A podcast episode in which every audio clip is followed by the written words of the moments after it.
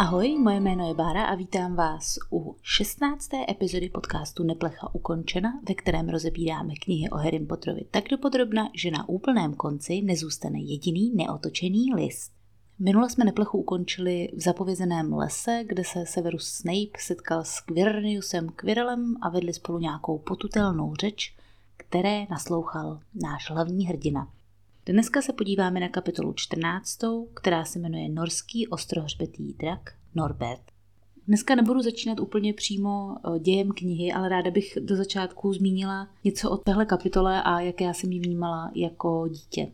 Protože jak jsem byla malá, tak jsem, to už jsem zmiňovala, dostala první a druhý díl dohromady a pak jsem čekala na to, než bude vydaný díl třetí. A z jednoho důvodu, který zmíním, až začnu mluvit o Harry Potterovi a tajemné komnatě, jsem se druhému dílu docela dlouho vyhýbala. Takže předtím, než vyšel třetí díl, mi nezbylo nic jiného, než obsesivně pořád dokola číst Harryho Pottera a Kámen mudrců.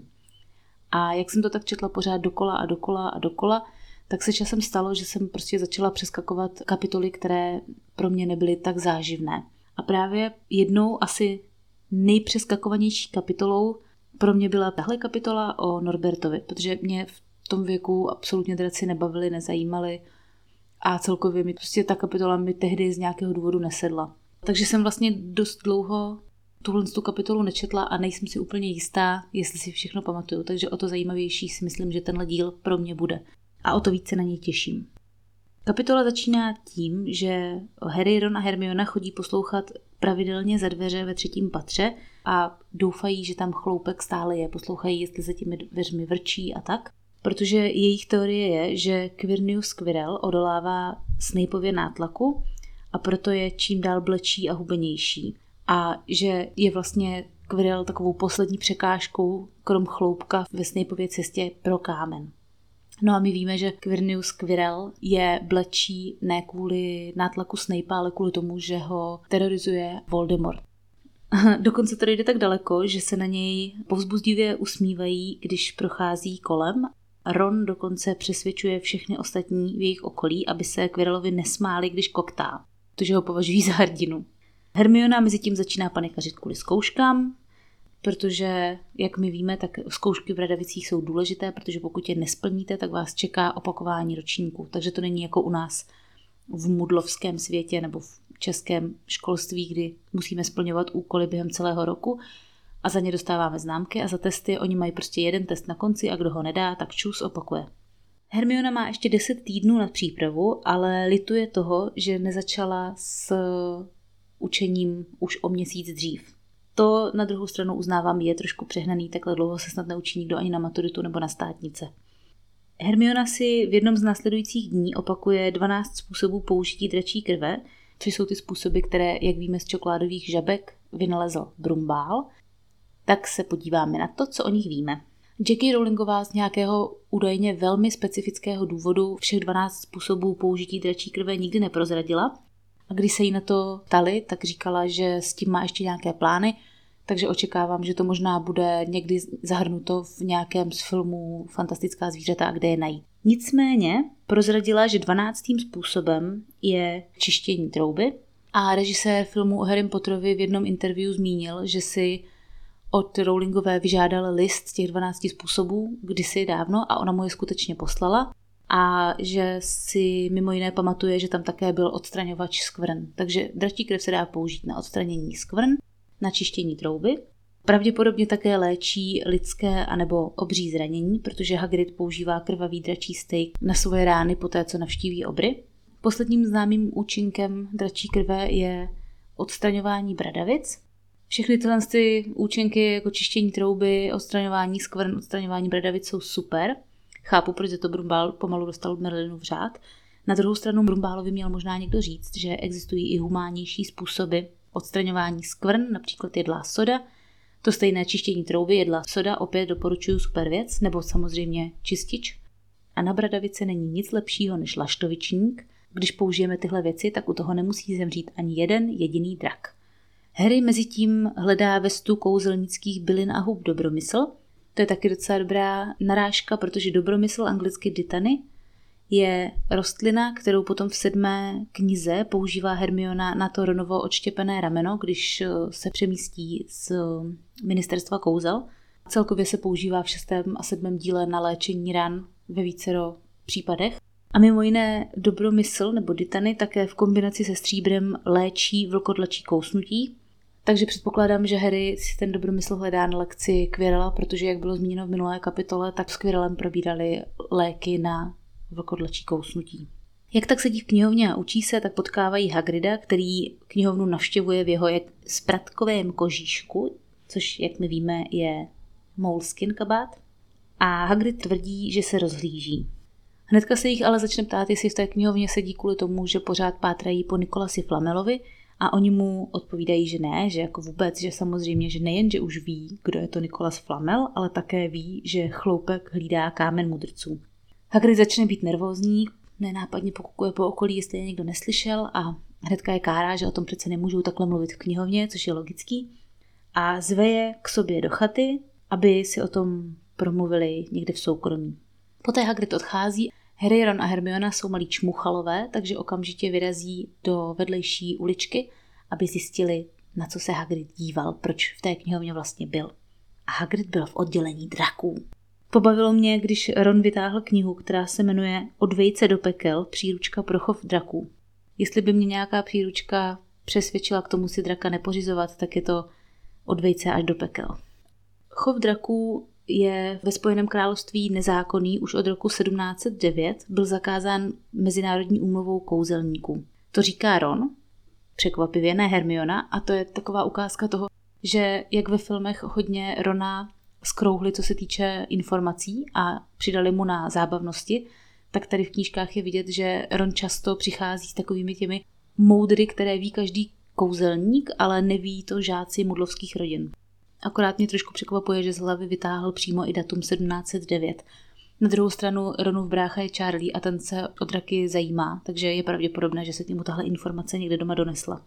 Taky Ron dodává, že ve Spojeném království žijí divocí draci, konkrétně velští zelení a hebričtí černí. A ministerstvo kouzel to musí tutlat, protože když draka spatří mudlové, tak samozřejmě musí použít šíleně moc paměťových kouzel tak jsem si říkala, jestli existuje od, přímo oddělení péče o draky nebo jako o zachování draku. A když jsem to projela Googlem, tak jsem zjistila, že existuje a dělá, nebo dělal v něm právě Mlox Kamander předtím, než napsal svoji slavnou učebnici. Draci jsou plně dospělí dva roky poté, co se vylíhnou. Létají od 12 měsíců, takže vlastně draci sice jsou dospělí ve dvou letech, ale už v roce létají, podobně jako děti chodí. Údajně velký londýnský požár v roce 1666, což je taková docela známá historická událost, byl nejspíš založen vinou nějakého velšského zeleného dráčka, který byl držen ve sklepě v Padding Lane, odkud se ten požár rozšířil. A dalším takovým incidentem byl v roce 1932 útok divokého opět velšského zeleného draka, který zaútočil na pláž plnou mudlů Naštěstí kouzelníkům se podařilo tady ten incident ututlat pomocí strašně moc paměťových kouzel. Když přijdou Harry, Ron a Hermiona k Hagridovi, tak eh, se chová poněkud podezřele a ptá se, kdo je za dveřmi, i když se s nima předtím domluvil, že mají přijít.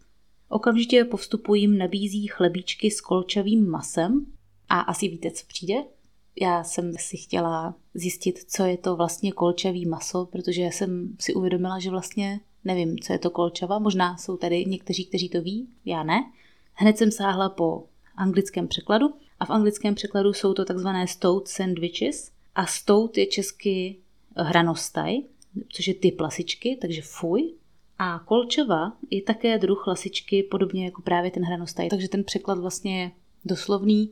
Prostě kolčaví chlebíčky jsou chlebíčky s masem hranostaje nebo lasičky což zní jako kekel a nedivím se, že to Harry, Ron a Hermiona odmítli, ale já jsem zapátrala trochu do hloubky a podařilo se mi zjistit, že ale tohle je teda opravdu věc, kterou si myslím, že neví ani spousta Britů.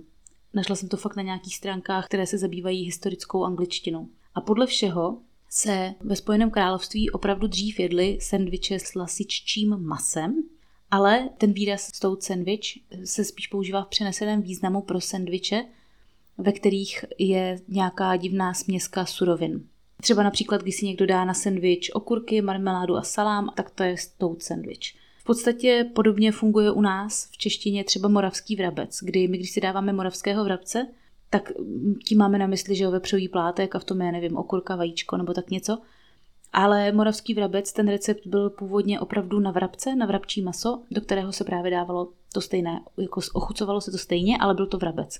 Ve chvíli, kdy přestalo být vrabčí maso používáno a nahradilo se vepřovým, tak ten recept se zachoval pod stejným názvem, přestože už to dneska není vrabec. Takže se domnívám, že Hagrid v té scéně nemá jíst chlebíčky s lasičím masem, ale nějaký sendvič, ve kterém má prostě zvláštní suroviny. A proto je to nazváno jako stout sandwich. Takže se nemusíte děsit, nikdo tam nejí lasičky. Harry, Ron a Hermiona se Hagrida ptají, co ještě chrání kámen mudrců před ukradením. A Hagrid chvilku jako dělá, že, že neví a že ptejně by jim to nemohl říct. Ale Hermiona z něj nakonec vymámí pomocí lichotek, že tam mimo kloupka kouzlili Prýtová, Kratiknot, McGonagallová, Quirrell, Snape a Brumbál. A od Hagrida je teda mimochodem hrozně hezký, že nejenže vyjmenoval všechny učitele, kteří tam něco udělali, ale že je také výjmenoval v tom pořadí, ve kterém ta kouzla následují. Protože my začínáme, že jo, Prýtovou, Diablovým osidlem, pak Kratiknot, to jsou ty klíče, McGonagallová obří šachy, potom Quirrellův troll, Snapeovi tvary a zrcadlo z Erisedu. Také se Hagrida hnedka ptají, jestli krom jich někdo ví o Chloupkovi a o tom, jak kolem něj projít.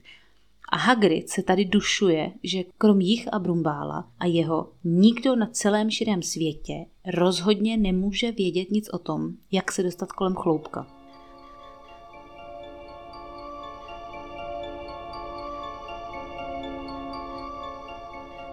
Předpokládám, že ten řecký čaroděj, který Hagridovi chloupka dal, by to nejspíš věděl. A hlavně, tady tahle scéna se odhrává s Hagridem, který má doma den staré dračí vejce které den předtím vyhrál v kartách v hospodě u prasečí hlavy, kde mimo jiné zmínil tomu cizincovi, od kterého to vejce vyhrál, jak se dostat kolem chloupka. Takže Hagrid tady ani ne 24 hodin potom, co prozradil někomu, jak se dostat kolem chloupka, tvrdí, že nikdy nikomu neprozradil, jak se dostat kolem chloupka. No a Harry si všímá vejce, které leží uprostřed ohně a Hagrid musí přiznat, že to vejce právě teda vyhrál včera večer takže vlastně v téhle fázi Quirrell už ví, jak se dostat kolem chloupka, má všechny informace a jediné, co mu stačí, tak je počkat, až Brumbál bude pryč.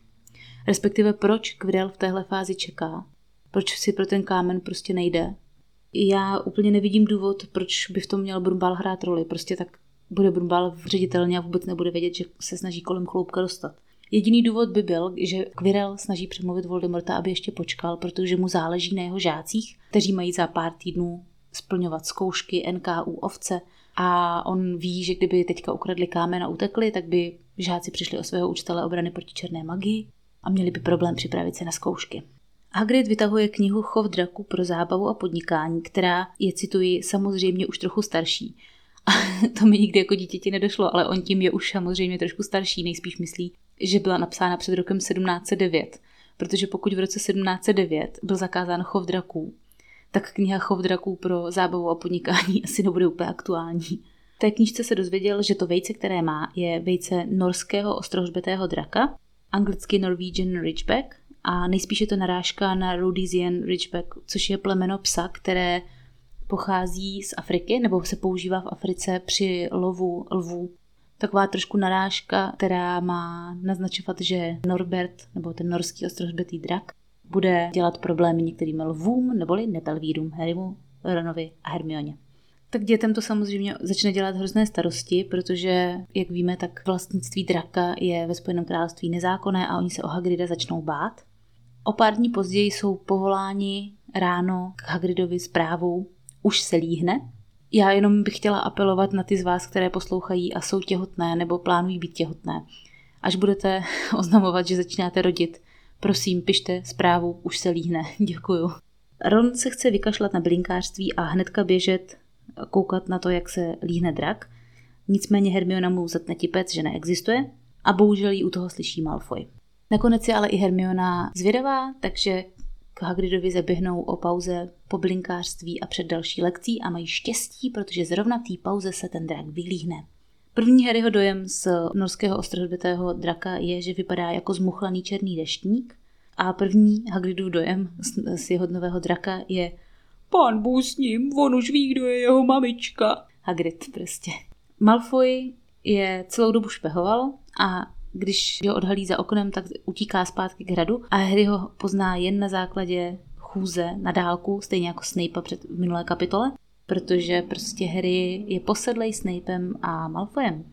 Celý další týden se, se trio snaží Hagrida přesvědčit, aby draka vypustil, protože se bojí, že bude mít průser právě, že ho zavřou. A Hagrid naprosto jednoznačně odmítá, že v životě prostě nemůže draka vypustit, že je malinký a že by se o sebe nepostaral a že by zemřel. Hagrid se úplně přestane věnovat svým povinnostem hajného, stará se jenom o toho mimidráčka a absolutně nemá myšlenky na nic jiného a já to chápu, protože kdo z vás zažil šesti nedělí, tak přesně takhle to vypadá. A druhým důvodem, proč je Hagrid ohledně Norberta takhle obsesivní, je to, že se vlastně v tomhle momentě Hagridovi splnilo jeho největší přání, jeho, největší tužba. A on se vlastně chová podobně jako Harry, když se chodil dívat do zrcadla z Erisedu. Je naprosto posedlý tím, co se mu právě děje a nechce se toho vzdát. Nakonec se naštěstí triu podaří Hagrida přesvědčit, aby Norberta poslal Charliemu do Rumunska, do té dračí kolonie, ve které on pracuje. Ale předtím, než to můžou dohodnout, tak se stane to, že trio, jak se střídá v pomáhání Hagridovi s Norbertem při krmení a tak, tak eh, se Ron zraní, respektive Norbert ho kousne a Hagrid ho nad poté posle pryč, že chudáčka Norbertka polekala. Načež také Hagrid potom Norbertovi začne zpívat u kolébavku. Ron přichází do společenské místnosti s tou zraněnou rukou a přichází spolu s ním také dopis od Charlieho. A Charlie je mega cool a má ještě víc cool kámoše, protože absolutně není problém, stejně k němu poletí, takže se místo toho, aby se přemístili nebo se vzali přenašedlo, tak pojedou na Košťatech až do Rumunska a staví se v Bradavicích a povezou sebou draka. Ilegálně, přes hranici ho budou pašovat. Ronovi do rána ruka strašně opuchne a začne zelenat a tak mu nezbyde nic jiného, než navštívit ošetřovnu a to je historicky první návštěva ošetřovny v Harrym Potterovi. A rozhodně ne poslední. Madame Pomfreyová je totální tvrděčka, Rona přijímá, aniž by se ho zbytečně vyptávala na to, co se mu stalo. On jí tvrdí, že ho kousl pes, ona tomu nevěří, ale protože ví, že přednost má vždycky to léčení před jakýmikoliv jejími domněnkami nebo řešením toho, proč se to vlastně stalo, tak Rona přijímá a neřeší, kde si to zranění udělal. Malfoy Rona navštěvuje na ošetřovně, aby ho nasral a protože řekl, že si přišel počít knihu, tak odchází skutečně z jednou z jeho učebnic a náhodou je to zrovna ta učebnice, ve které nechal Ron dopis od Charlieho. Takže Malfoy ví o jejich plánu. Hagrid Norbertovi na cestu zbalí myši, koněk a jeho medvídka. Všechno to zabalí do krabice, do té krabice zavřou i Norberta a Norbert hned v další větě medvídkovi urve hlavu. Poté se Hagrid s Norbertem velice bouřlivě rozloučí a Harry s Hermionou, kteří musí si poradit už bez Rona, se pod neviditelným pláštěm bez pomoci kouzel snaží dostat tu bednu s drakem do hradu. Já bych podotkla, že v tomhle tom momentě by měl být ten drak skoro stejně velký jako Hagridova hájenka. A Harrymu a Hermioně je 11 a 12 let. Táhnou bednu přes celé bradavické pozemky do hradu a pak až do nejvyšší astronomické věže. Jako tvrdáci, no. Je docela vlastně zajímavý, že si nepomohli, nebo respektive oni jsou prváci, takže si nepomohli kouzly, ale kdyby to bylo o rok, o dva později, tak už si tu bednu klidně levitujou, že Po cestě narazí na Malfoje, kterého chytá profesorka McGonagallová v tartanovém županu. Tartan je skotská kostka, takže tady to ještě jakoby potvrzuje, že je profesorka McGonagallová opravdu ze Skotska.